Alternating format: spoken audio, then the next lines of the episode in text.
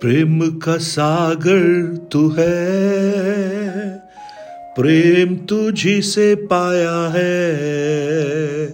आशीष का सोता तू है।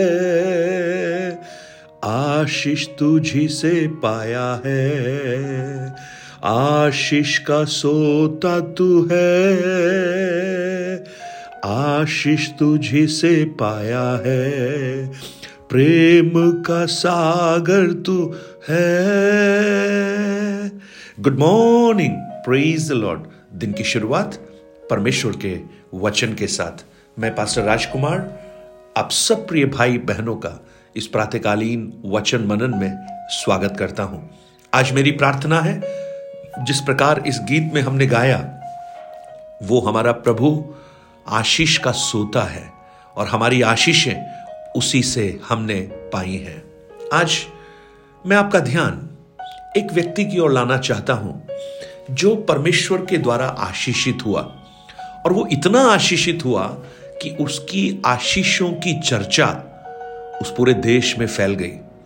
और मैं ये प्रार्थना भी करता हूँ, आपके साथ भी ऐसा हो। आप भी उस परमेश्वर से आशीषित हो और आपकी आशीषें आपके घर से बाहर औरों के जीवन तक भी पहुँचे और वो भी आपकी आशीषों की चर्चा करने लगे। दूसरे शमुएल की पुस्तक, उसका छह अध्याय और उसके ग्यारह और बारह वचन को हम पढ़ेंगे। Book of second Samuel chapter six verses eleven and twelve और यहोवा का संदूक गति ओबेदेदोम के घर में तीन महीने रहा और यहोवा ने ओबेदेदोम और उसके समस्त घराने को आशीष दी। तब दाऊद राजा को यह बताया गया कि यहोवा परमेश्वर ने ओबेदेदोम के घराने पर और जो कुछ उसका है, उस पर भी परमेश्वर के संदूक के कारण आशीष दी है। तब दाऊद ने जाकर परमेश्वर के संदूक को ओबेदेदोम के घर से दाऊदपुर में आनंद के साथ पहुँचा दिया। एक व्यक्ति जिसका नाम ओबेदे दोम है। वो किस प्रकार उस वाचा के संदूक के कारण आशीषित हो रहा है, उस भाग को हम समझ पाएँगे। देखिए, वाचा का संदूक परमेश्वर की जो उपस्थिति है, वो फलिस्तियों ने जब वाचा के संदूक को शीलो में ले गए थे, करीब सत्तर साल से अधिक, पिछहत्तर साल तक वाचा का संदूक दाऊदपुर में नहीं था, क्योंकि फिलिस्ती उसे चुरा कर ले गए थे। परंतु अब वो संदूक वापस लाने का प्रयास किया जा रहा है। और वो भी क्यों वाचा का संदूक वापस आ रहा है? क्योंकि वाचा के संदूक के कारण परमेश्वर ने फलिस्तियों के जीवन में बहुत से श्रापों को और बहुत सारी समस्याओं को लेकर आया। परमेश्वर का क्रोध उनके ऊपर उमड़ा। इसलिए वो संदूक को अपने पास रखना नहीं चाहते थे। और दाऊद उसे अपने यहाँ लेकर आना चाहता था।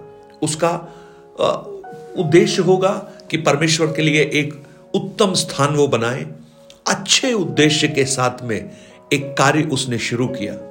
और संदूक लाने के लिए उसने सब बड़े वीरों को, जो तीस हज़ार थे, इकट्ठा किया। उस अध्याय की शुरुआत से जब हम पढ़ते हैं और संदूक लेकर जब एक नई गाड़ी पर रखा और उस संदूक को जब लेकर चल रहे थे तो बैल जो थे उन्होंने ठोकर खाई और संदूक गिरने लगा। और जब संदूक गिरने लगा तो उजा उसने अपना हाथ संदूक की ओर बढ़ाया कि वो संदूक को थाम ले। परंतु परमेश्वर ने उसे वहीं पर मार दिया। और वो संदूक के पास मर गया। और जब दाऊद ने यह देखा, वो बहुत अप्रसन्न हुआ कि परमेश्वर ने ऐसा किया है और वो संदूक को अपने यहाँ नहीं लाना चाहता था। वो डर कर और उसने उस संदूक को गत में रहने वाले ओबेदे देवोम के यहाँ पहुँचा दिया। आप देखिए, संदूक एक तरह से कर्स बन गया वहाँ। बड़ी धूमधाम से यात्रा शुरू हुई, लेकिन तुरंत वो मृत्यु का एक एक भीड़ बन गई। अगर हम उसके कारण को देखेंगे तो वास्तव में संदूक को किस प्रकार छूना है, कैसे लाना है, ये सब परमेश्वर का वचन बहुत अच्छी तरह से उन्हें सिखाया था। और परमेश्वर ने उन्हें बताया था कि कौन उठाना, कैसे उठाना है। उसे कंधे पर उठाकर लाना चाहिए था। लेकिन वो लोग परमेश्वर की इच्छा को दरकिनार करते हुए, लोगों की इच्छा को मानकर, उनकी राय को मानकर उस संदूक को लेकर आना चाहते थे। और परमेश्वर का आज्ञाकारिता परमेश्वर चाहता है। और जहाँ आज्ञाकारिता है, वहाँ आशीषें बहती हैं। और जहाँ आज्ञाकारिता नहीं है, वहाँ पर श्राप है। और देखिए, एक मृत्यु एक मृत्यु। और परमेश्वर के उस संदूक को अब क्या करें यह सोचकर एक गतवासी ओबेदोम के यहाँ पहुँचा दिया। ओबेदोम ने नहीं कहा, मेरे यहाँ संदूक लाओ। लेकिन पता नहीं क्यों दाऊद ने उसके घर में पहुँचा दिया। मैं जब इस भाग को देखता हूँ तो मुझे ऐसा समझ में आता है कि जो वाचा का संदूक है, परमेश्वर की उपस्थिति को दर्शाता है। और परमेश्वर की उपस्थिति का स्वागत ओबेदे दोम ने जानबूझकर नहीं किया।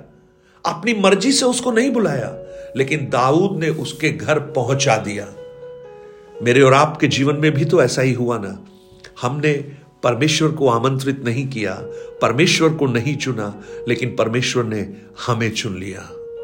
और अब यह संदूक वहाँ पहुँच गया, और तीन महीने वहाँ रहा। और तीन महीने जब वहाँ रहा तो आप देखिए, उस संदूक के कारण परमेश्वर ने ओबेदेदोम सिर्फ़ नहीं, उसके समस्त घराने को आशीष दी। देखिए, जहाँ एक तरफ़ वो संदूक मृत्यु का कारण बन रहा था, लेकिन दूसरी तरफ़ वही संदूक आशीषों की बारिश कर रहा था। यह समझने की बात है प्रियो, परमेश्वर की वाचा का संदूक, यानी परमेश्वर की उपस्थिति, जब एक व्यक्ति के जीवन में आती है तो वो दो प्रकार से कार्य कर सकती है। एक, वो श्राप का कारण बन सकती है, दूसरा आशीष का कारण बन सकती है। जब आज्ञाकारिता होती है तो वो श्राप नहीं, आशीष बन जाता है। और जब अनाज्ञाकारिता होती है तो वो श्राप बन जाता है।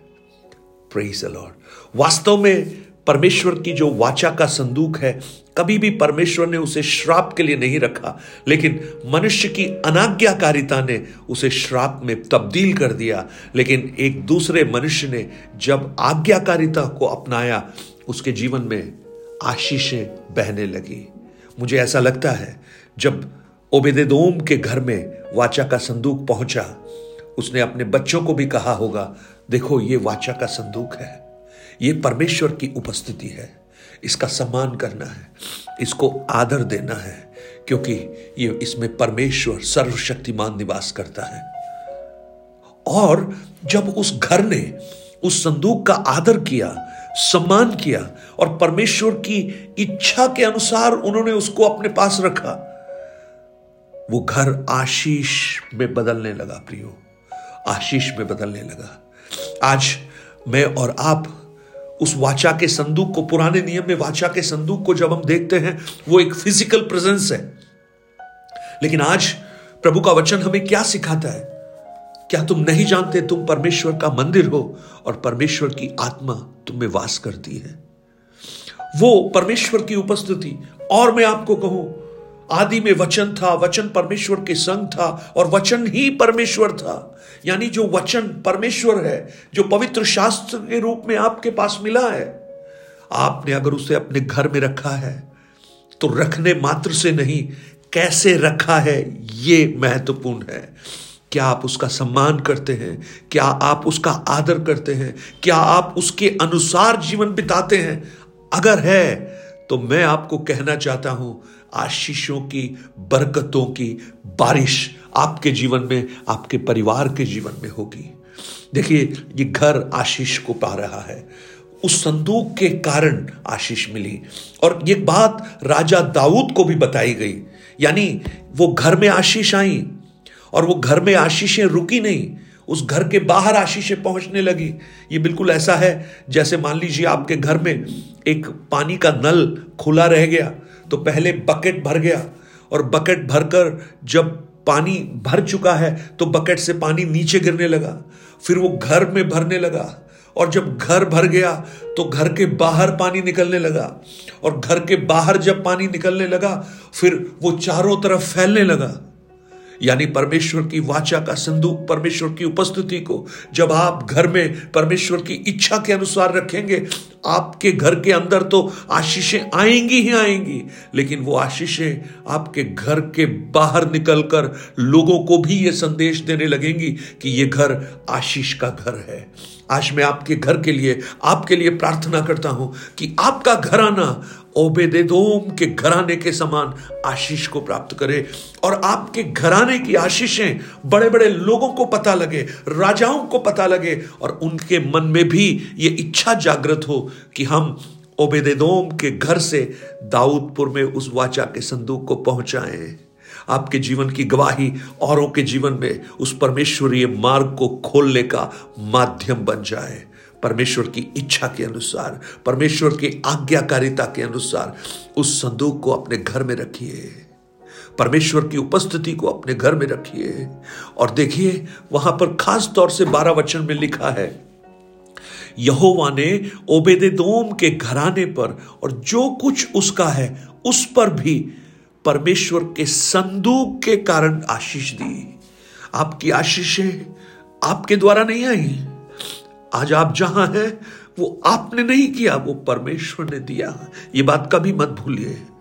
और जब हम ऐसे विचारों के साथ उस परमेश्वर की उपस्थिति का सम्मान करेंगे, प्रभु हमारे जीवन में आशीषों की, बरकतों की बारिश करना प्रारंभ करेगा। स्वर्ग पिता, आज मेरी प्रार्थना है।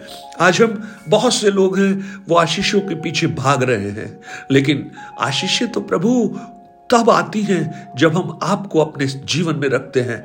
मेरी प्रार्थना है, जैसे ओबेदेदोम के घर को और उसकी समस्त बातों को आपने आशीषित किया, आज इन वचनों को सुनने वाले भाई बहनों के जीवन में आशीषों को आप खोल दें। वो आपकी आज्ञाकारिता में, आपकी उपस्थिति को अपने हृदय रूपी घर में रखें प्रभु जी। और उनका घराना आशीष को पाए। उनके घर में, उनके बच्चों के जीवन में, उनके फिनेंस में, उनके हेल्थ में, उनकी उनकी हर एक बातों में वो आशीषें बहनी प्रारंभ हो प्रभु। स्वर्ग से बहनी प्रारंभ हो। यशु के नाम से। Amen amen. Nine eight two nine zero three seven eight three seven पर आप अपने गवाहियों को, प्रार्थना विषयों को हमसे शेयर कीजिए और इन वचनों को औरों तक पहुंचाइए। God bless you